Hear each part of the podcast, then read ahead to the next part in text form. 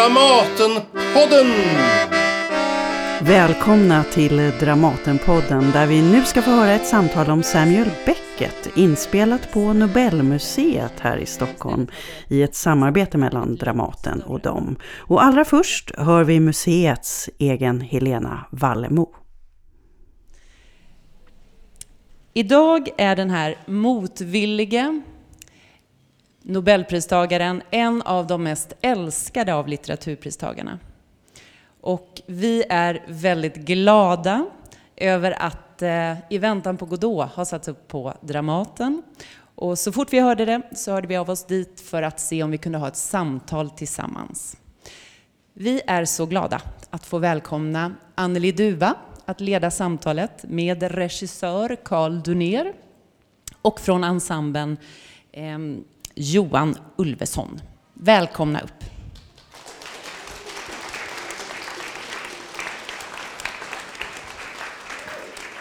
Om vi börjar från början eh, lite grann, även om nu Carl Dunér antagligen är den största Beckett-kännaren i Sverige, så börjar jag ändå göra en liten eh, grundpresentation så kommer vi fylla på den eh, sen. Han föddes ju på Irland eh, 1906 och dog 1989 i Paris. Och där hade han också då levt mer än halva sitt liv. Han har skrivit både lyrik och romaner men är ju mest känd som dramatiker. Slutspel, Lyckans dagar, Kommer och går, Krapps sista band är några av hans pjäser förutom då den allra mest kända I väntan på Godot. Och eh, Samuel Beckett studerade både franska och italienska och engelska på universitetet i, Dublin. Och han började sen och kom att skriva eh, väldigt mycket av sitt verk på franska. Och det där har det pratats väldigt, väldigt mycket om och det finns ett känt citat som är Parce qu'en français c'est plus facile d'écrire sans style. Alltså på franska är det lättare att skriva utan stil. Sen har jag också sett någonstans att det där tydligen skojar han själv med. Någon annanstans så låter någon säga då på franska att det är lättare att skriva utan penna, alltså sans stylo. Så att han leker liksom med sina egna, egna ord. Eh, och eh, I väntan på Godot uruppfördes också i Paris på Théâtre de Babylon 1953. Och där, det blev en succé. Jag vet inte om det var inte det kanske direkt från början, men det blev i alla fall det. Och den flyttades till och med till en annan teater och spelades 400 gånger. Ehm, slutspel uruppfördes i London på Royal Court, men även den på franska 57. Och sen som nämndes här i början av Helena Wallemo att 1969 så fick han Nobelpriset i litteratur. Och då löd eh, motiveringen för en diktning som i nya former för roman och för roman och drama ur nutidsmänniskans blottställdhet hämtar sin konstnärliga resning. Jag tycker den är väldigt svår den där meningen men eh, jag tänkte att man kunde börja med den ändå fast den är lite knölig. Är det där en bra motivering eh, Karl?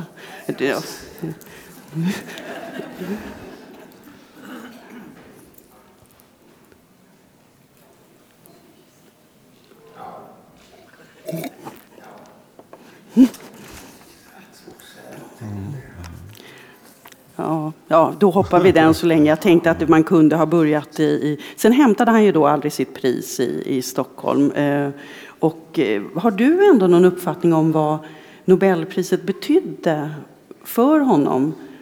Jag har ju jobbat mycket med litteratur och, och, och, stött på den här frågan om att för många författare så kan det ju vara problematiskt att få... Ja, han, han, eh, det var det. Han var, han var inte road av det på något sätt.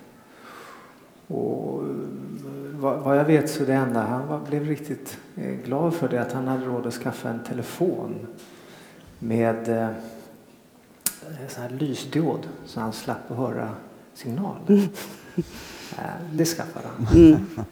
Men annars en överraskande grej när man som ung läser Beckett så föreställer man sig honom eh, eh kanske inte i, i de här utsattas lägen som finns till exempel Godot. Men man föreställer sig honom ändå utifrån en annan bakgrund. Mm. Men när man kom till Dublin och såg hans eh, fäders hem så inser man att han växte upp i Djursholm. Mm. Det var så mycket nu eh, det här området kan vara Djursholm på Irland. Men, Mm. men i, i irländska mått mätt så var det Mm, Djursholm. mm. Så att han, han hade det väldigt gott ställt som barn och sen så när han eh, flydde kan man väl säga från Irland eller eh, försvann till, till Paris så då hade han ju ett apanage Mm. från pappa. Så att han eh, klarade sig rätt bra under Mm. liksom alla åren. Krigsåren var ju för alla svåra men, men ändå Mm. så, så hade han det rätt bra. Så pengarna var han inte, det betydde inget. Men, men eh, för några år sedan så kom hans eh, brevväxling, eller brev i fem band som är väldigt kul att läsa.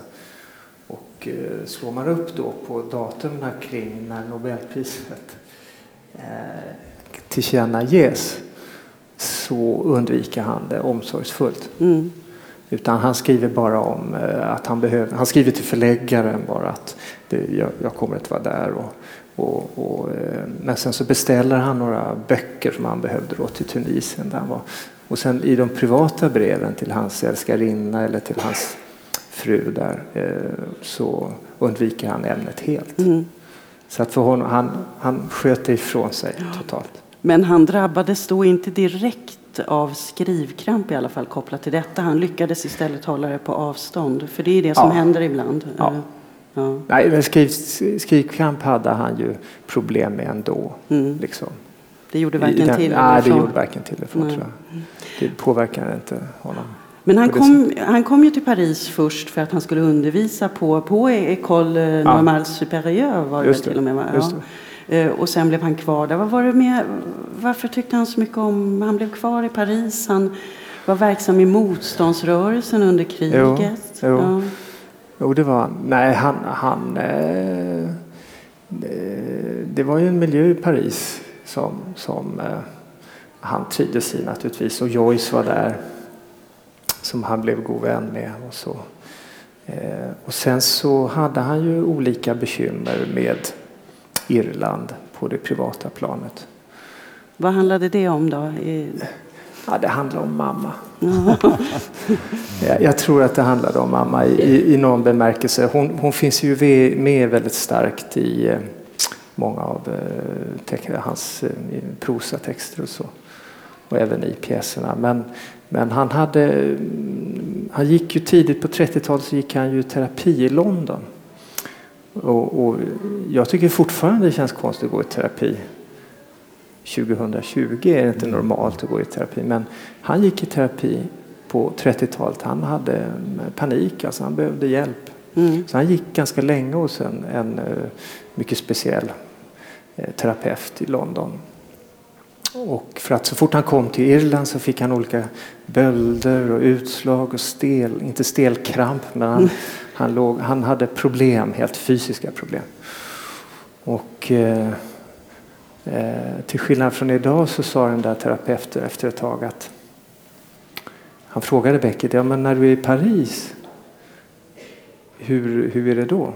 Ja, då är det, det är okej. Bra, inga symptom. Ja men då, stanna i Paris. Det var hans lösning. Stanna i Paris, åk inte hem. Mm. Eh, Och så gjorde, han återvände väldigt sällan. eh, Och, och det var någon, någonting som hade med det irländska som han hade problem med. Eller med mamma.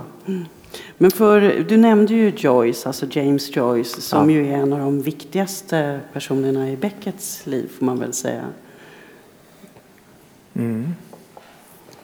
Ja, ja, absolut. Där det ju också finns alltså, teorier om att han så småningom kom att utveckla sitt eget sätt att skriva, delvis som en reaktion på att han aldrig kunde bli som Joyce.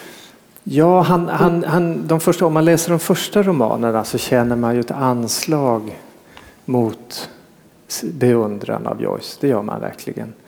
Eh, men, men hans, eh, det, det finns en, en inte särskilt berömd anekdot i en av romanerna. Eh, den är nog i Molloy den dyker upp.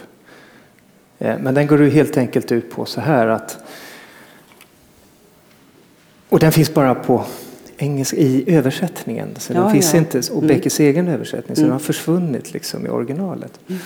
Men den går helt enkelt ut på att, att beskrivningen av en, en person som heter Belacqua. Ja, just det, det måste vara från eh, novellen där. Ja. Eh, en, en beskrivning av en person som heter Belacqua som då befinner sig på ett skepp som seglar över ett hav som eh, Finnegans Wake, alltså som på, ansluter till Joyce eh, och som seglar mot sitt uppenbara skeppsbrott. Det är liksom själva bilden. Det är den enda kommentaren han har gett till James Joyce. En indirekt kommentar att det här det jag sysslade med var omnipotens och jag sysslade med impotens. Mm. Implodering. Så att, ja. så att han hade ett, ett, eh, ett knivigt förhållande till, till Joyce. Också ett, på, det, på det känslomässiga planet så var det väldigt jobbigt därför att hans Joyce eh, dotter som blev sinnessjuk, hon var ju förälskad i, i Becket och hade Becket som eh, liksom skäl att mm. krypa in i sinnessjukdomen. Eh, så att hon eh, förtvinade på ett eh, hem. Mm. Liksom. Och, och det, det, kände Beckett väldigt skuld för. Och så, mm. att han... Fast han höll någon sorts kontakt med oh ja, henne. Han brydde oh ja. sig om henne. Oh ja, oh ja, oh ja. Lucia hette hon. Eh, ja. ja. Nej, han, han eh, kom och hälsade på och han skickade brev och han uppmärksammade mm. henne väldigt mm. mycket. Så. Mm. Men, men, det var ett, ett, ett knivigt förhållande till Joyce tror jag. Men vi, vi lägger lite grund här bara Johan, du ska få alltså, komma in nej, också. Jag lyssnar. alltså, men, men sen så är det då som sagt att under, under andra världskriget så var han eh, aktiv i motståndsrörelsen, även om han själv lite vill förminska sin egen betydelse mm. där och fick då fly till södra Frankrike mm. eh, under någon period. Men sen så kom han ju att skriva de här viktiga verken egentligen i efterkrigstiden mm. och i alltså samma era som Sartre och Camus och existentialismen och hela den. Hur mycket betyder det då? De, de två erfarenheterna, om man tänker både kriget och sen efterkrigstiden. Hur mycket har det präglat honom, tänker du?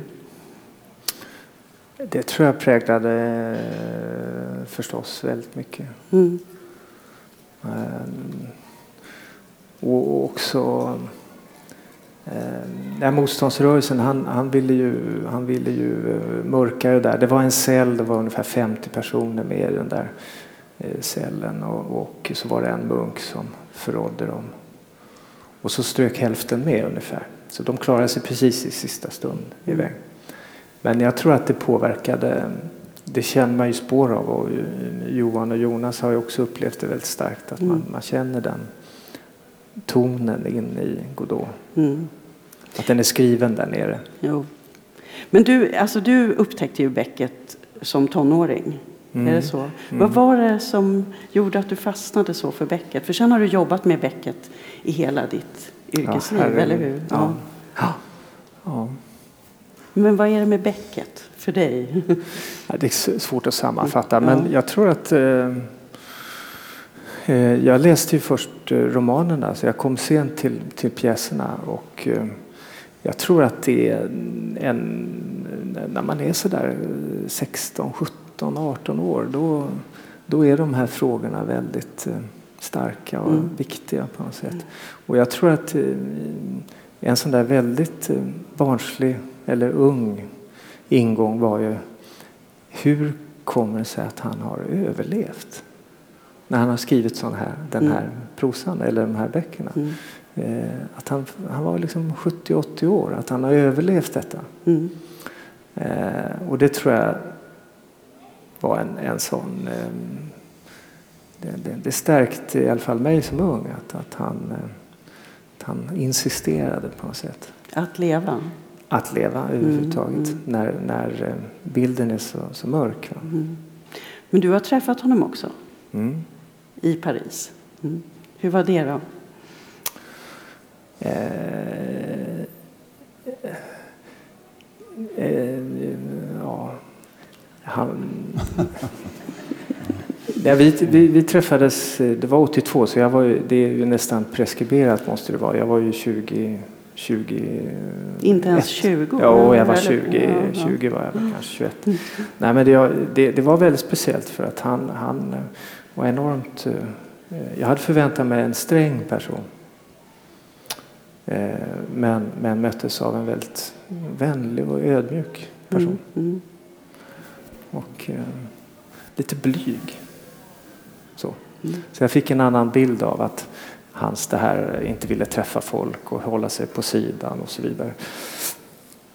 Att det inte handlade så mycket om högfärd utan mer om blygsel. Mm. Vi ska återkomma mer till alltså, ditt arbete också. Men Johan, jag tänkte, nu är du ju med då i denna I väntan på Godot. Mm. Men vad hade du för relation till Beckett eh, innan dess? Hur? Eh, Jag var med i Karls uppsättning av eh, Slutspel på, på Stadsteatern för många år sedan det? Ja, Inte tio? Nej. Tio Ja? Kan det vara? Nej. Ja, nej. Ja, 2007. kring tio år. 2007. Eh, och annars, så, eh, jag menar, att Becket är ju som... eh, Alltså det skapar ju en... en alltså bara namnet betyder ju någonting.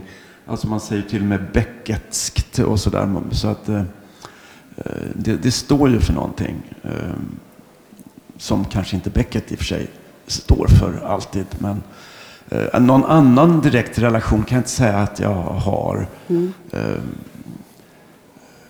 Nej, för jag har ju det nu Ja, efter att ha mm. jobbat med två av hans pjäser. Hur- Hur ser den ut nu ja, då? då? Ja, men, nej, nej. nej, men det är ju väldigt eh, sällan texter eh, är så eh, liksom färdiga i sig själv som Beckets texter.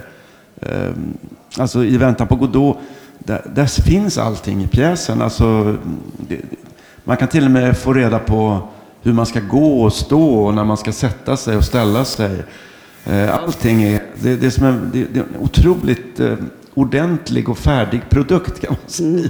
Som också är, eh, det är också en utmaning för att man, man kan ju inte bara göra man kan inte bara göra som det står utan man måste på något sätt eh, göra det till sitt eget och, och, och, och liksom tillföra sig själv till texten.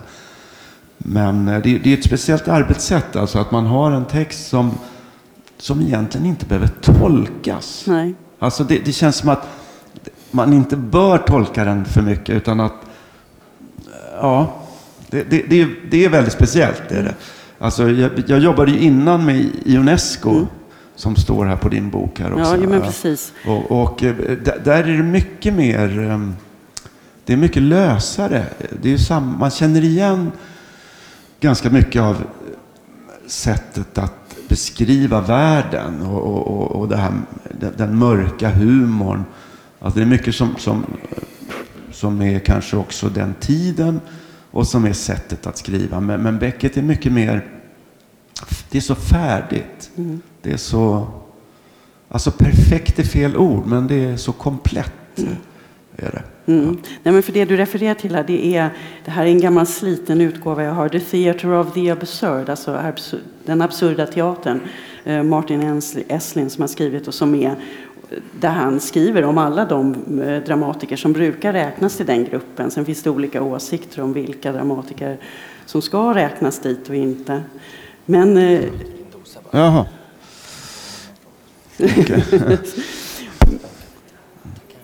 jag tänkte jag skulle fråga Johan något så vi väntar då så hinner vi göra det. Det kan du fråga mig. Ja. Alltså.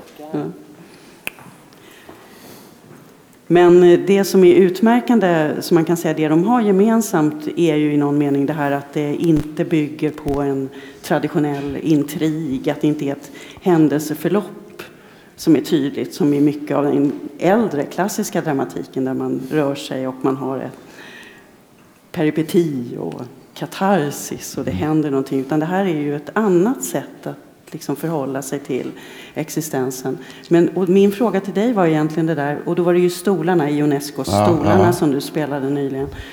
Och just hur man som skådespelare då jobbar när man inte drivs av aktionen och av intrigen på det tydliga sättet. Det måste ju bli ett Ja. annat sätt att arbeta. Ja, det är lite svårt att svara på, men, men eh, jag tycker eh, alltså, bo- alltså Beckett framförallt och ja, men även Ionesco är ju väldigt intellektuella på ett sätt. Men jag tycker texterna är så, de, det är otroligt mycket känslor Eh, det, det, är väldigt, väldigt mycket känslor i Godot till exempel. Mm. Och, och, och, men det är hela tiden nu. Det är situationen, det är nu. Det finns bara ett nu för, för, för en som skådespelare mm. så att säga. Det, det, det, är inte så intressant att tänka på förhistorien eller vad som ska hända efteråt. Ma, alltså rollkaraktärerna är, de vet ingenting Nej. om det som har varit och det som ska komma. Mm. De bara är i nuet och de är otroligt styrda av sina känslor. Om de är rädda eller, eh, eller hungriga eller eh, de har ont. Det har de ju alltid. All, alla karaktärerna har ju fysiska lyten. På tal om hans bölder då som du säger så, så har ju alla karaktärer något, eh, något handikapp eller något, något, något som hindrar dem att röra sig. Mm. Men jag tänker väldigt konkret, för, för, för jag vet att det är väldigt vanligt att man är väldigt nyfiken på hur skådespelare egentligen arbetar för att just lära sig en text och för att memorera en text. Och, ja, och om man då har en handling som är tydlig mm. så får man ju hjälp av den. Och här måste det ändå bli ett annat sätt att att arbeta med texten? Ja, alltså egentligen, jag menar vi rör ju oss, vi har ju scenerier och, och scenerierna gör att det är lättare att lära sig. Mm. Men problemet med eh, både Beckett och Unesco det är att texten rör sig i cirklar. Alltså så att man, man kan liksom fastna i en loop. Mm. Och så kommer man inte ur den för att de är så lika. Mm. Sen ska man in i nästa loop. Mm. Och, och fan, är vi inte kvar nu? Alltså kan man, man titta på varandra så här. Nu är det fel, för nu kommer vi inte ur det här. För det är ett, liksom ett resonemang som går om och om igen och sen så kommer nästa resonemang. Så att det är egentligen det som är svårt, att mm. det upprepas. Mm. Det upprepas. Hur många gånger upprepas det? det är, är det tre? Eller det är, ja, ibland är det kanske två. Men... Mm. Ja, minst två gånger. Ja, Allting ja. sker två gånger. Ja. Eh, och då är det alltid en förskjutning. Mm. Det finns ju det där väldigt berömda citatet också som nästan är lite klyschigt då, men när de har sagt att I väntan på Godot är pjäsen där ingenting händer två gånger. Ja, ja, för att det ju är de två akterna. Mm. Men Karl, hur, hur, men hur många, har du ens räkning själv på hur många Beckett eh, du har satt upp genom året? Nej. Åren? Nej. Men, men har du satt upp alla hans eh, sceniska verk? Eller? Eh, nej, det har jag inte gjort. Utan, men jag har gjort eh, ett antal grejer. Det har jag. Mm. Och jag började nog... Jag började inte med de här eh, stora pjäserna utan jag började ju med med eh, kortdramatiken som jag är mm, väldigt förtjust i. Mm, mm. Not I och Rockabye var det första på allvar jag gjorde. Mm. Eh, och de är jag väldigt förtjust i. Några av dem har jag absolut inte gjort. Nej. Men sen har du ju även gjort I väntan på Godot tidigare, mm. också på Dramaten, mm. 1990. Ja, herregud. Eh, och då var det eh, Tommy Berggren och Richard Wolff som gjorde mm. Luffarna, alltså Vladimir och Estragon. Eh, mm. Men hur är det då, att, att uh, återvända med tanke på just att ändå Beckett har så bestämda uppfattningar om hur det ska iscensättas också. Mm. Och du tycker ju om att lyda Beckett i någon mening, eller hur? Eller följa honom. Mm. Så den här att göra det igen. Ja, nej men det, det är en pjäs som jag, som jag eh, känner att man kan återvända till. Och jag, jag tror att det är en, en av de få texter, det finns andra av Beckett i och för sig, men, men det, ofta när man gör eh, teateruppsättningar så är man rätt nöjd med, med att ha överlevt den produktionen och så återvänder man inte till Strindbergs Ditt eller datt och så vidare. Va? Men just den här brottas man med. Det, det, den är så, så rik och så innehåller så många olika nivåer där man är ganska klar över att det inte går att fånga alla. Mm. Eh, och sen så eh, handlar det ju väldigt hög grad om att hitta en ensemble som, som eh, kan och vill mm. göra det. Mm. Men du är och, och det var ju utifrån ja, ja. det samarbete som jag hade med Johan. Där, ja. där började, jag tänkte jag helt från början att nej, vi måste göra Godot någon mm. gång. Så att säga. Så, att, så att, eh, det är mycket det det handlar om. Så det är inte bara att sätta upp Beckett i största allmänhet utan att hitta ett, ett sammanhang och en, en, eh, en ensemble som kan göra det. Mm. Men man kan ju också säga att eh, Beckett, det handlar ju väldigt mycket om tid. Mm. Alltså det är ju en sorts tidens obönhörlighet, Mm. tidens gång, tidens grymhet skulle man kunna Mm. säga. Eller kopplat om man ser det som ett uttryck för död Mm. egentligen. Mm. Och nu, men då har det ju gått 30 år Ja. mellan de här. Så du måste ju ändå vara, du var väldigt ung. Ja. Och nu är du halvung. Nej, det är la- lastgammal. Nej, men det, det, blir, det blir klart. Det blir Ja. ett sätt att, att se om man, om man kan nå lite längre. Mm. Liksom att man ändå 30 år har gått, kanske lite, djup, lite djupare förståelse möjligen. Eller tvärtom. Mm. Men du känner inte att du, har, att du ser andra saker? Jo, det gör jag. Ja. Absolut. Och vad till exempel? Det Jag, jag, jag tror att eh, eh, en av de viktigaste grejerna har varit eh, att hitta beroendet mellan de fyra karaktärerna starkare. Banden mellan dem, sam, samhörigheten mellan de här fyra. Det tror jag har blivit, varit viktigare för mig att, Mm. att, att få fram. Mm. Också lättheten och humorn, att försöka liksom fånga den eh, bättre.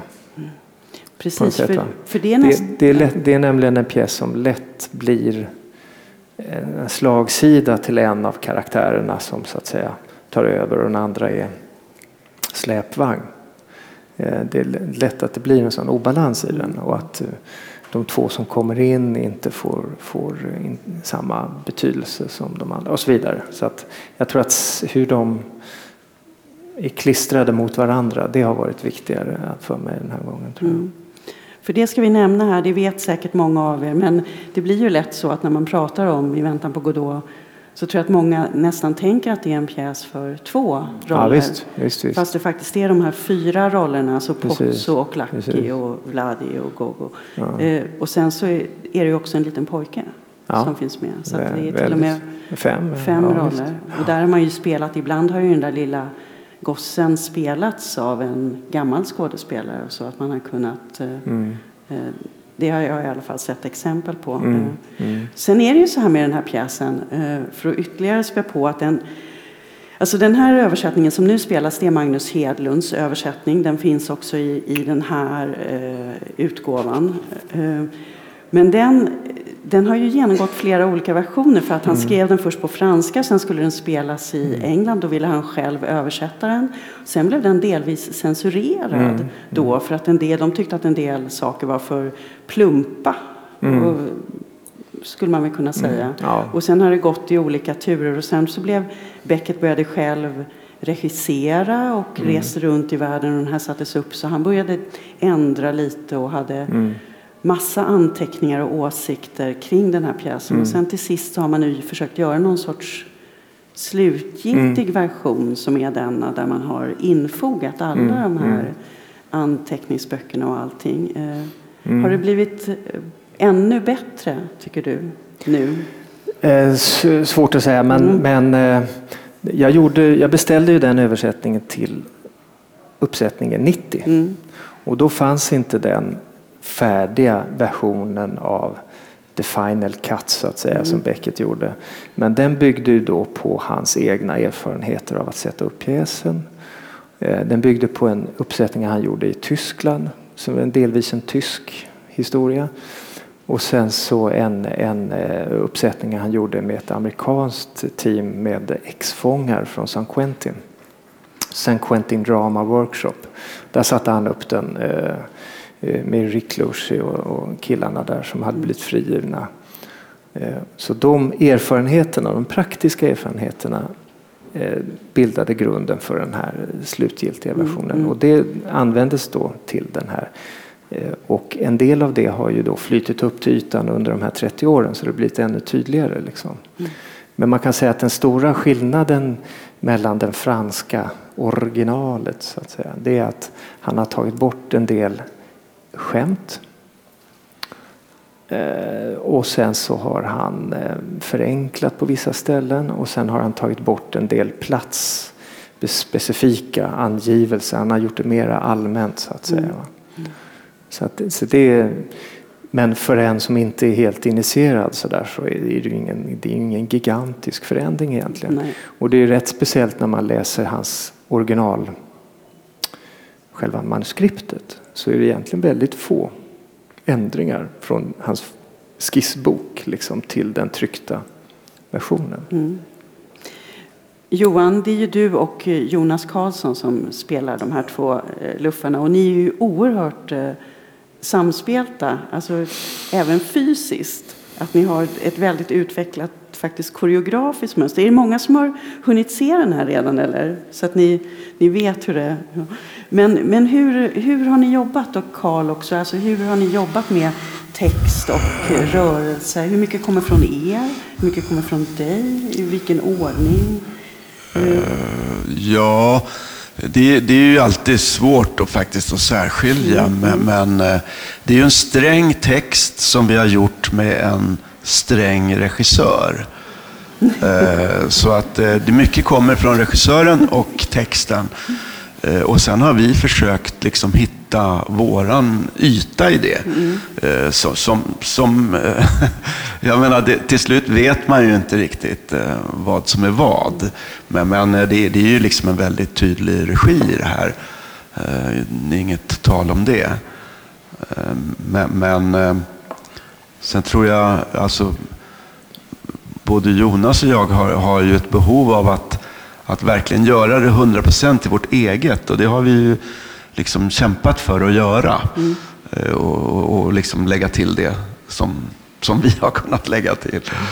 Eh, Men, det, det är ju inte, det är inte liksom en slump, utan det, det, är, ju, det, det är ju regisserat så att säga. Det är det. Ja, Beckett var ju nog väldigt mån om det personliga.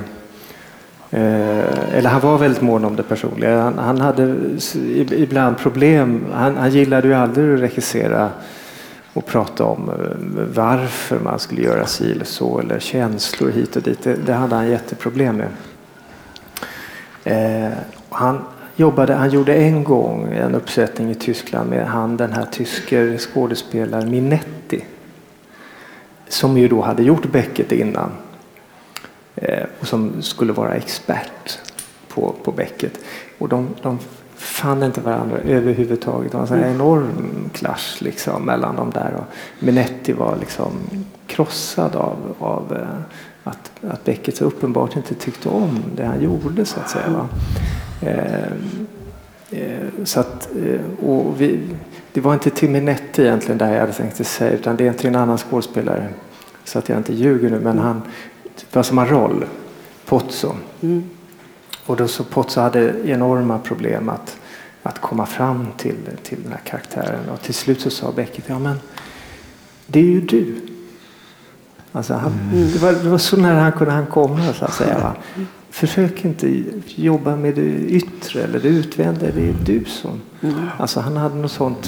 Han ville ha det djupt personliga erfarenheten ville han ha in i karaktären. Trots den här stränga formen. Trots... eh, Ja, det, alltså, det är ju en sträng form. Samtidigt är dialogen väldigt ledig på något sätt. Jo. Alltså, den, är, den är härlig. Det, det, jag tycker det är väldigt mycket som, som musik. Och det är väldigt mycket som bildkonst på något sätt. Alltså att det, fin- det är som att själva texten är liksom en är liksom som ett konstverk i sig på något sätt. Men det funkar också väldigt bra. Alltså det, det, det är inte, det, det, den är faktiskt svår och, vi brukar alltid säga det, ja den är faktiskt svårare än vad man tror att spela. Men den är svår att spela, men den är samtidigt väldigt tacksam. Och det, det, det, det är liksom väldigt roligt att spela den. För det tänkte jag Den är lustfylld, Ja, ja, för jag tänkte fråga, för den är ju väldigt rolig. Den är jätterolig. En av inspirationerna till de här gestalterna är ju faktiskt Helan och Halvan, vilket väl man har bejakat mer och mer genom åren, att det faktiskt rent konkret är så. Så det finns ju den här slapstick, vaudeville-känslan. När jag såg om den nu i veckan, för att inför det här så tänkte jag jag vill se den en gång till. Då var det en dam bakom mig, hon skrattade så mycket hon skrattade så mycket så att jag nästan tyckte att det var jobbigt. Alltså, hon tyckte att det var så roligt. Det var, det var överhuvudtaget nästan så mycket skratt så att jag... Så att jag och nu får det vara nog här. Ja, ja, för det är ju ro- roligt men det är ju också den Jo, där att det är... visst. Men det är, det är väldigt olika och olika publik reagerar väldigt olika på den. Det är också spännande tycker jag. Men det är roligt att spela även, för det var det som var min Jo, fråga just jo men det, ja, det, ja. det är det verkligen. Det är det. Och jag, alltså han är ju, han är ju verkligen en, en humorist, Beckett. Mm. Alltså, jag menar, det är ju väldigt träffsäkert i dialogen. Eh, vad ska man säga? Alltså det, är, det, är liksom, det är verkligen kul ibland. Och det är väldigt subtilt. Alltså det är små eh, detaljer som gör att det blir väldigt, väldigt Mm, roligt. Apropå detaljer, jag tänkte ju be dig, eller jag har bett dig att du ska läsa ett brev som Beckett själv har skrivit som finns med i, i programbladet. Hittar du? Ja, jag ska se. Nej. Nej, det finns Jo. inte med. Någon som har tagit ur det. Ja. Det är till, eh, heter han Michel Polack. Polacker. Ja. Polack. Eh, alltså, eh, det är inför en högläsning i 52, 1952.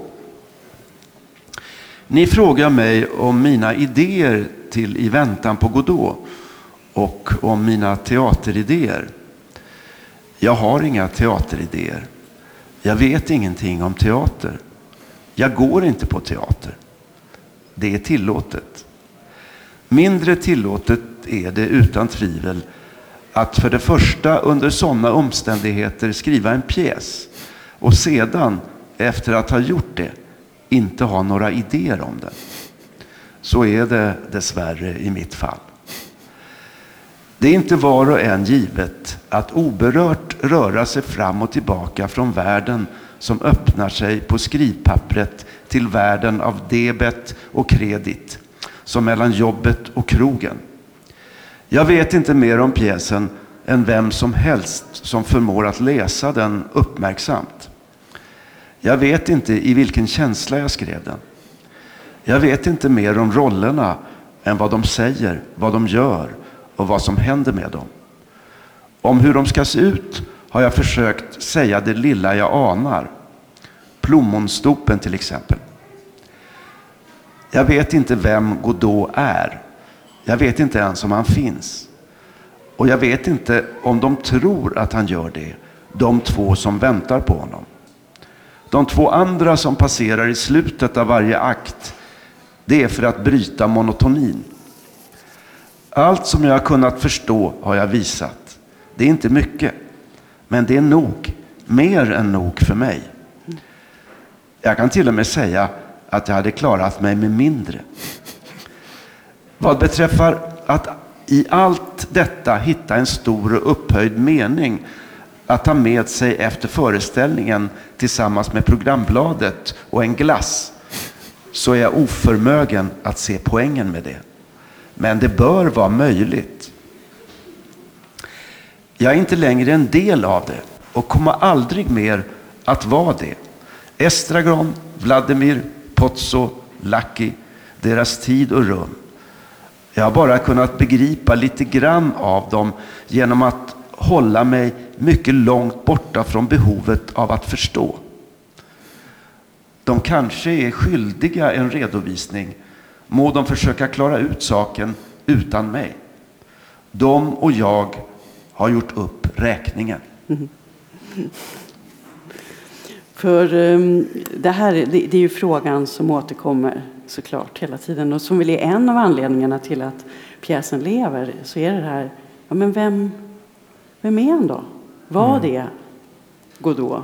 Eh, och eh, ni ska få säga vad, vad ni tänker om det, men jag tänkte att jag också, för jag har översatt ett par bitar ur just den här The Theatre of the Absurd, där eh, Martin Esslin då skriver, det var ju ett tag sedan nu, ändå som han skrev den här boken, men att eh, om pjäserna rent allmänt så säger han att de avslöjar hans upplevelse av världslighet och förbleknande, hans känsla av en tragisk svårighet i att försöka nå medvetenhet om det egna jaget i den obarmhärtiga processen av nedbrytning och återuppbyggnad som tidens rörelse för med sig.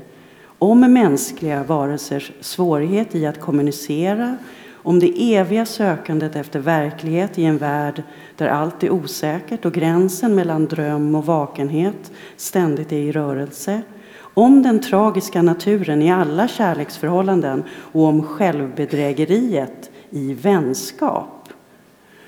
Och sen så skriver han samtidigt att det också ändå finns någon sorts försoning i, i den här insikten, i insikten om en högre verklighet. Och då kan man ju lätt tänka, vilket ju många har gjort, att det blir någon sorts religiositet nästan. Vad säger du Karl Dunér som har jobbat så mycket? Vad, vad tänker du om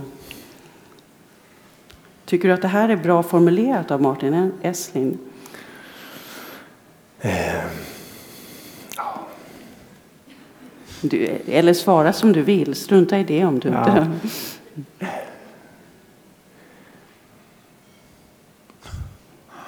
Vem är Godot för dig? Alltså Godot, det är konstigt när man jobbar med pjäsen. Man har ganska lite behov av att ställa sig den frågan. Jag undrar om vi någonsin liksom höll på med det. Ja, vi har inte pratat så mycket om det. Nej. Nej, det, det, det, det.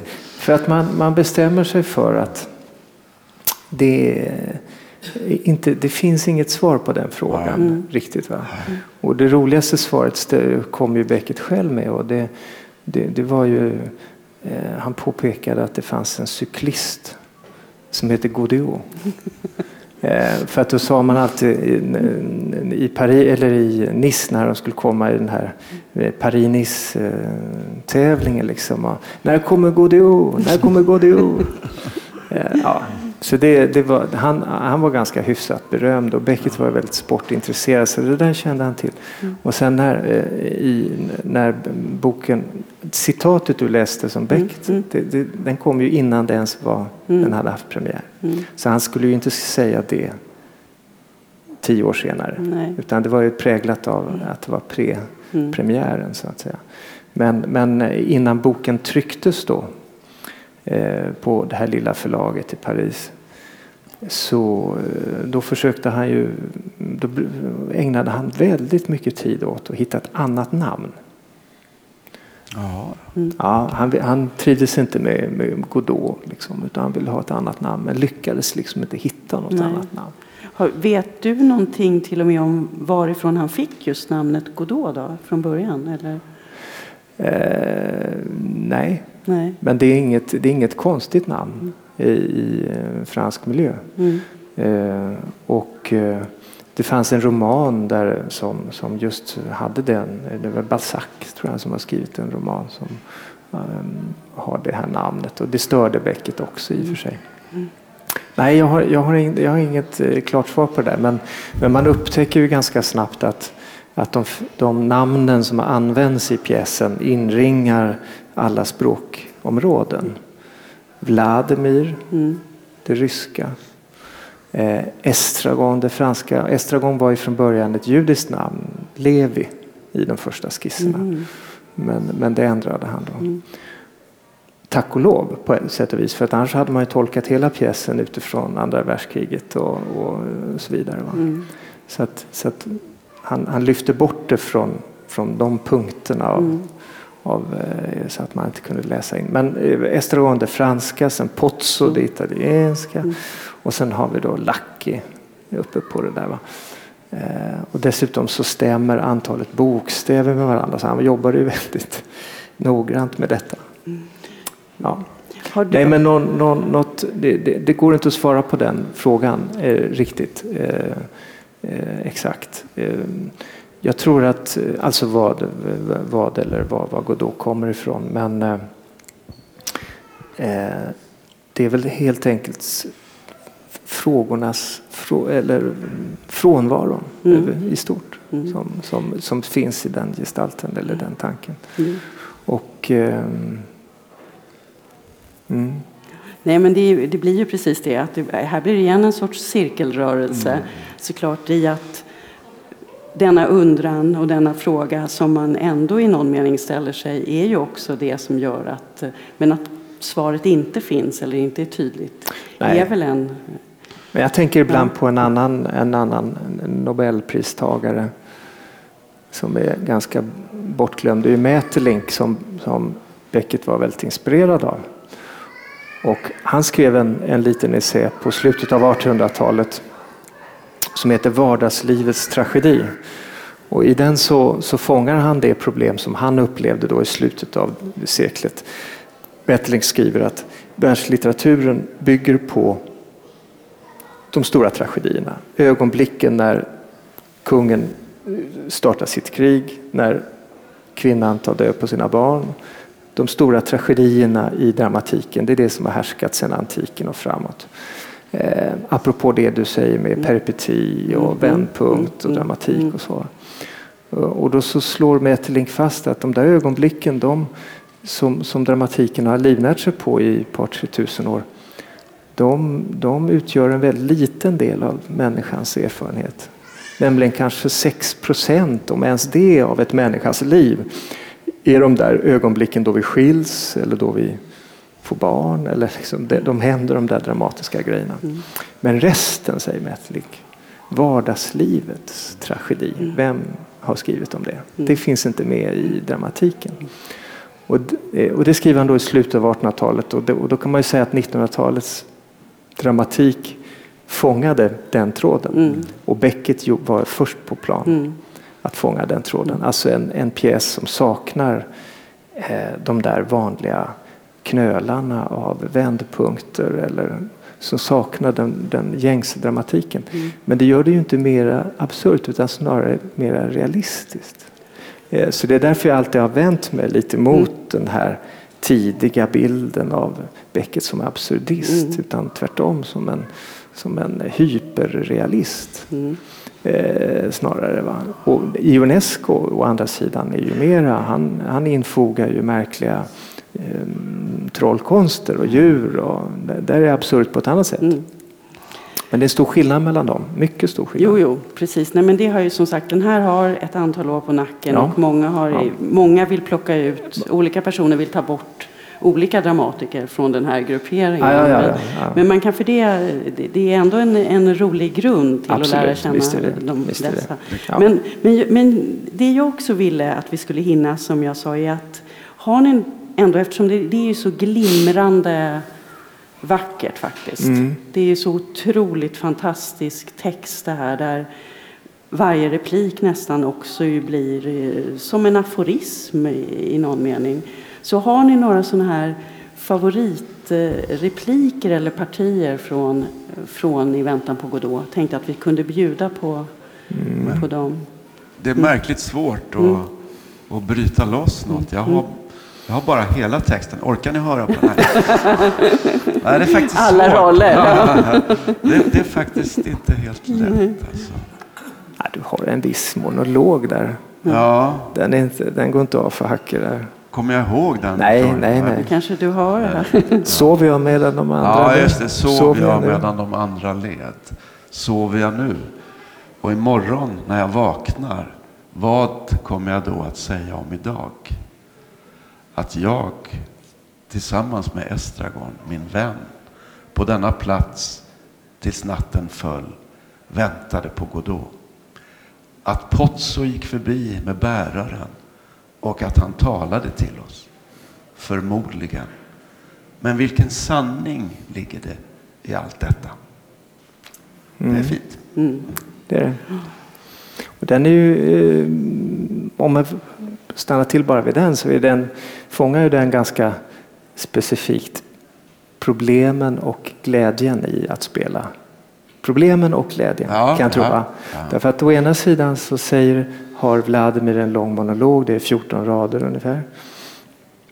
Men när man tittar lite noggrannare på det så inser man att det han gör det är att han citerar någon annan. Han citerar Potts och han citerar, han, det är inte hans ord riktigt. Så det är, inte, det är inte bara så enkelt som att det kommer ur honom utan det är en ekokammare av andras röster som slutar med sista raden som fångar upp då. Vad är det jag har sagt? Så att han går själv miste om det så kallade djupet i sin egen monolog. Det, det, gör det väldigt speciellt och komplicerat att både spelar och... Så det, det, ja. Apropå den. Men om du frågar om, om favoritrepliker så har jag en lite kortare, en kortare replik och den är också i andra akten. Eh, och apropå detta som vi sa tidigare att allting uppstår två gånger. Varje sceneri uppstår två gånger. Varje eh, gest uppstår två gånger. Eh, det är upprepningar hela tiden av allting. Alla, alla sekvenser på olika sätt. Va? Eh, men då har jag hittat ett, en enda replik som bara finns en enda gång mm. i hela verket. Eh, och den, den är jag specialförtjust i. Och, eh, och den, det är när de har lagt sig och till, till vila där i andra akten. Och sen är det en paus. Och sen så eh, tittar Estragon upp på himlen och så säger han Kan du se det där lilla molnet? Var då? där, i Zenit. Jaha, vad är det med det då? Mm. Den sekvensen är jag väldigt förtjust av. Plötsligt, plötsligt eh, hänvisas till någonting utanför. En, en verklighet, ett litet moln där uppe mm. som alldeles påtagligt finns just där. Mm. Eh, den, den, den, blir som en, ett nålstick in i pjäsen som påminner om ett, i och för sig ett annat ställe som är eh, när du ska gå på muggen. Ja, För så fort han börjar skratta så får han problem med prostatan. Va? Då mm. måste han gå ut och pinka. Och då så, eh, det är ju också väldigt kul. Mm, ja. Ja. det, är som, det, det, är så konstigt att, att liksom sitta så här vid ett bord och citera, ja. nej, det går inte. Nej, men citera en text som, som, eh, som jag jobbar med då just nu. Det känns som att jag är naken. Liksom. Ja. Att, ja. att inte föreställningen finns runt omkring. Mm. Så blir det så här. Det är bara kon alltså det, ja. de, det låter konstigt. Ja, ja. men, den, men den är rolig. Ja. Alltså det är när, när eh, Eh, håll, håll, ja, håll min plats. Ut i korridoren till, eh, till vänster. Mm. I, I korridoren. Och det var händelsevis exakt en hänvisning till var toaletten var på, toalett, alltså på teatern i Paris. Så, så, det var mycket exakt. Det var, mm. publiken visste att det var där som mm. toaletten var. Så att, de där nålsticken är jag mm. väldigt förtjust i. Vi släpper in publiken här. Ja, jag tror att Godot, han var irländare och han kanske tänkte på God. På ordet Gud alltså. Aha. Så ja. det ligger ju som en väldigt bra sanning bakom alltihopa. Så att det är inte... Han skulle inte sagt Johan eller Johannes eller något annat, utan God, det är Godot. Det, det är min tro. Ja, det kan det, det, kan det absolut vara. Ja, ja, det, det, det, det, går inte att säga emot Nej. dig. Det går inte att säga äh, varken bu eller bä. Men, men man kan säga att, att när Beckett skrev pjäsen, då skrev han den på franska. Mm. Och då finns det ju ingen som helst eh, mm. koppling mellan mm. Godot och, och Gud på det sättet. Mm. Så, men, men eh, å andra sidan var han irländare. Och det finns ju en, en lek med, med, med, med liksom någon slags föreställning om Gud ja. absolut, ja, ja, ja, i pjäsen. Det, finns och det, det är många som, jag har varit väldigt upptagen av det där därför att det finns om vi stannar till vid detta så finns det i, i, den, i de apokryfiska Bibeln så nämns ju namnen på de, på de rövarna på korset. Eh, och det var ju Diomas och Gestas hette de. Eh, vi i protestantiska kultursfären har ingen koll på det där, men alla katoliker har förmodligen koll på detta att de heter Diomas och Gestas. Och det är ju smeknamnen Diddi och Gogo, mm, mm. de två rövarna ja, på korset. Och då, jag menar, hela den historien är ju, den är ju verkligen med. Stenhård. En av rövarna blev frälst, en blev fördömd. Så, så, så att, det finns ju absolut. Och det, det, där är ju relationen till till Bibel, bibelvärlden är ju, är ju så stark, är stark, så att det nästan är... Men det finns ju inga väldigt starka tecken på att Godot existerar i pjäsen. Alltså, nej, det kan nej, man inte nej. säga. Nej, snarare tvärtom. Ja. Eh, snarare tvärtom och att de faktiskt vet om det. Mm. Men eh, Beckett själv, om man nu får hänvisa till honom, han ställdes ju naturligtvis för de här frågorna på, på 50-talet och 60-talet och framåt. Och, och alla påvisar, ja men de låter ju som två eh, professorer eller två eh, präster som står där och, och mässar olika bibliska bilder som handlar om eh, religiösa bilder.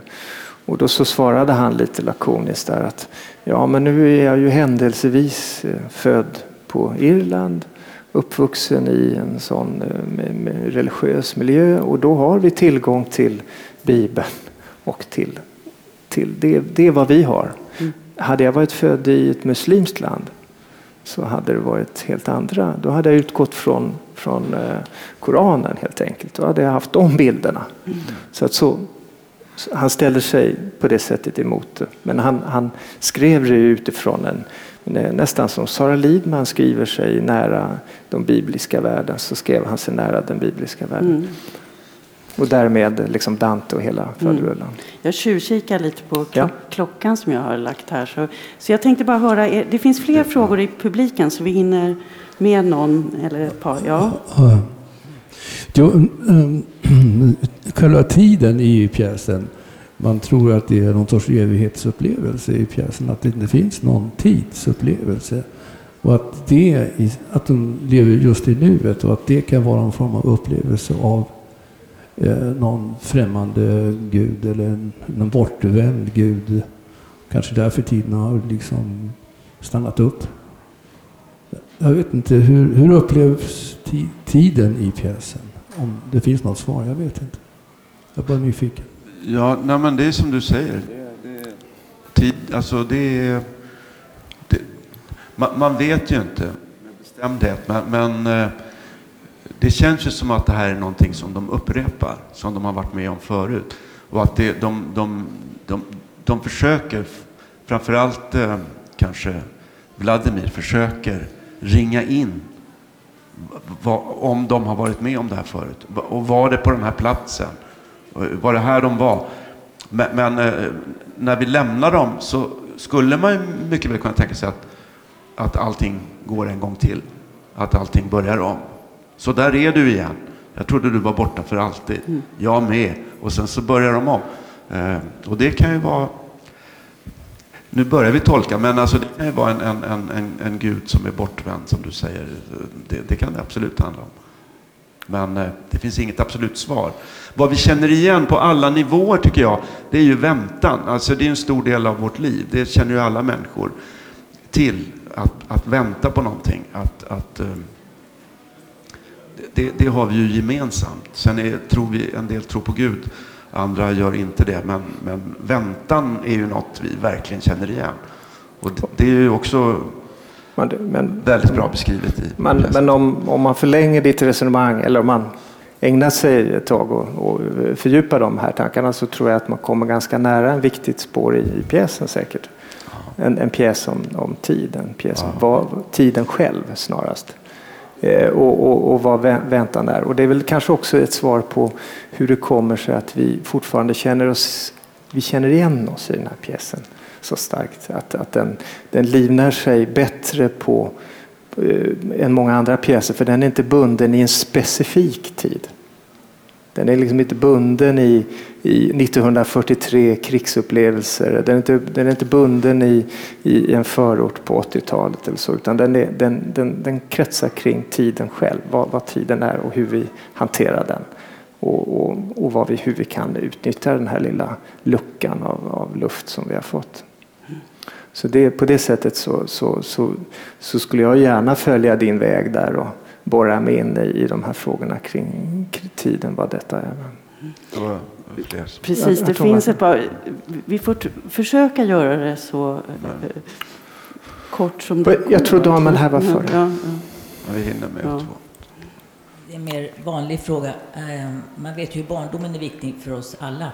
Och du nämnde kort om mamman ja. som till och med skapade sådana fysiska problem. Mm. Vet du något mer om det? Jag menar, hur har det påverkat hans litteratur och liv? Eh, alltså det, det, det, går ju svår, det är svårt att tala. Båda är döda. Så man ska inte tala om deras relation som med, med kunskap. Men, men det är tveklöst så att hon var en väldigt dynamisk och stark person. Eh, och i, i ehm, eh, Eh, pappan dog, han, pappan såg ut som lille Fridolf. Eh, och, och, mamman såg ut som, vad hette hon den andra? Selma. Selma, alltså väldigt imposant dam. Och, och eh, Beckett var väldigt familjekär och liksom följde sin bror eh, under lång tid in i hans död och mamman tog han hand om på slutet. Så, så det var inget, var inget sånt där avståndstagande i största allmänhet. Men, men hon var, det var ganska strängt förhållande och läser man hans pjäser lite noggrannare så tänker man sig, man börjar utifrån det här som du nämner om det absurda etc. Men sen när man skärskådar så är det ju eh, oerhört personliga bilder som, och privata bilder. Även i de här mest, mest eh, stiliserade pjäserna så är det barndomsminnen som man skriver om. Och då är det bland annat just bilden av, eh, det finns ett fotografi på, på mamman där, där Becket som pojke sitter och eh, håller mammas hand. Eh, och den här jättekvinnan där som en staty, liksom, nästan skräckfylld bild. Så att den dyker upp i flera pjäser. Eh, den, till och med i en film som heter Film så är det Buster Keaton som spelar och som försöker riva bort alla bilder från sitt förflutna. Ja, att det bara sedd. Den förhåller sig till, till eh, den filosofiska idén om att vara är att var sig bli som finns som en undertitel. Och till slut så ser han är det den här bilden som är precis pojken och mamman och den rivs sönder och kastas. Eh, så att han, han, han har sysslat med den här bilden och i prosatexter kommer den ideligen. Eh, jag är i min mors rum, det är jag som bor här nu. Mm. Börjar en av romanerna. Ja, precis. Ja. Eh, och, så att, så att det fanns en komplikation där som är väldigt intressant. Mm. Eh, hade vi en fråga till så sen får vi sluta. Eh, jag tycker eh, som kvinna och kanske som skådespelerska det är svårt att prata om eh, Godot utan att prata om alltså, de restriktioner som Beckett har gett ensemblen. Eller alltså mm. alltså den bara får spelas av män. Ja. Skulle ni säga, ni som har jobbat med pjäsen, att, det är, att eh, Godot är en eh, manlig pjäs?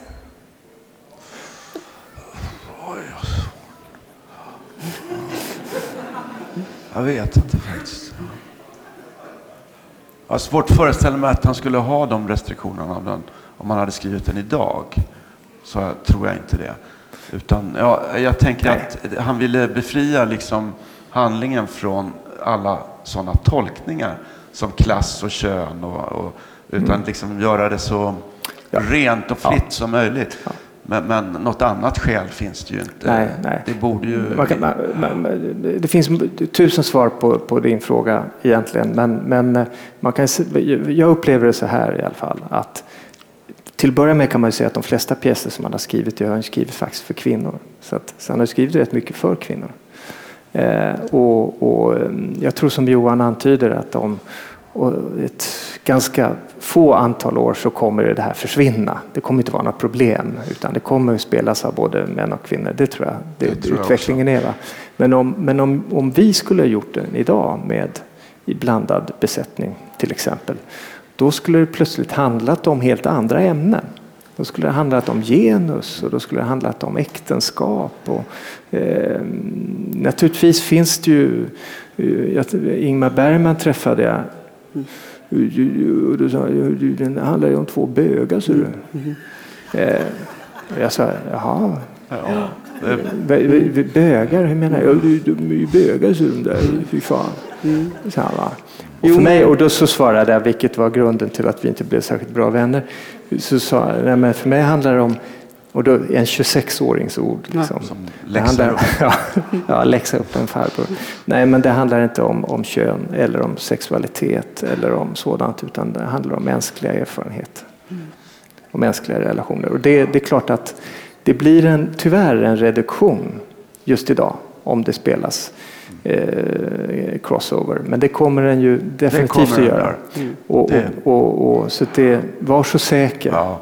Den, den, den pjäsen är din om 40, ja. om 40 år. nej. Ta den. Ja, nej. nej, men jag tror ja, det, det, i alla fall. Mm. Men det är väl bra att sluta där. Den kommer att spelas även om 40 år på många olika sätt. Ja. Tänker vi. Tack så jättemycket Carl Dunér och Johan Ulveson tack. och tack för att ni kom hit. Tack.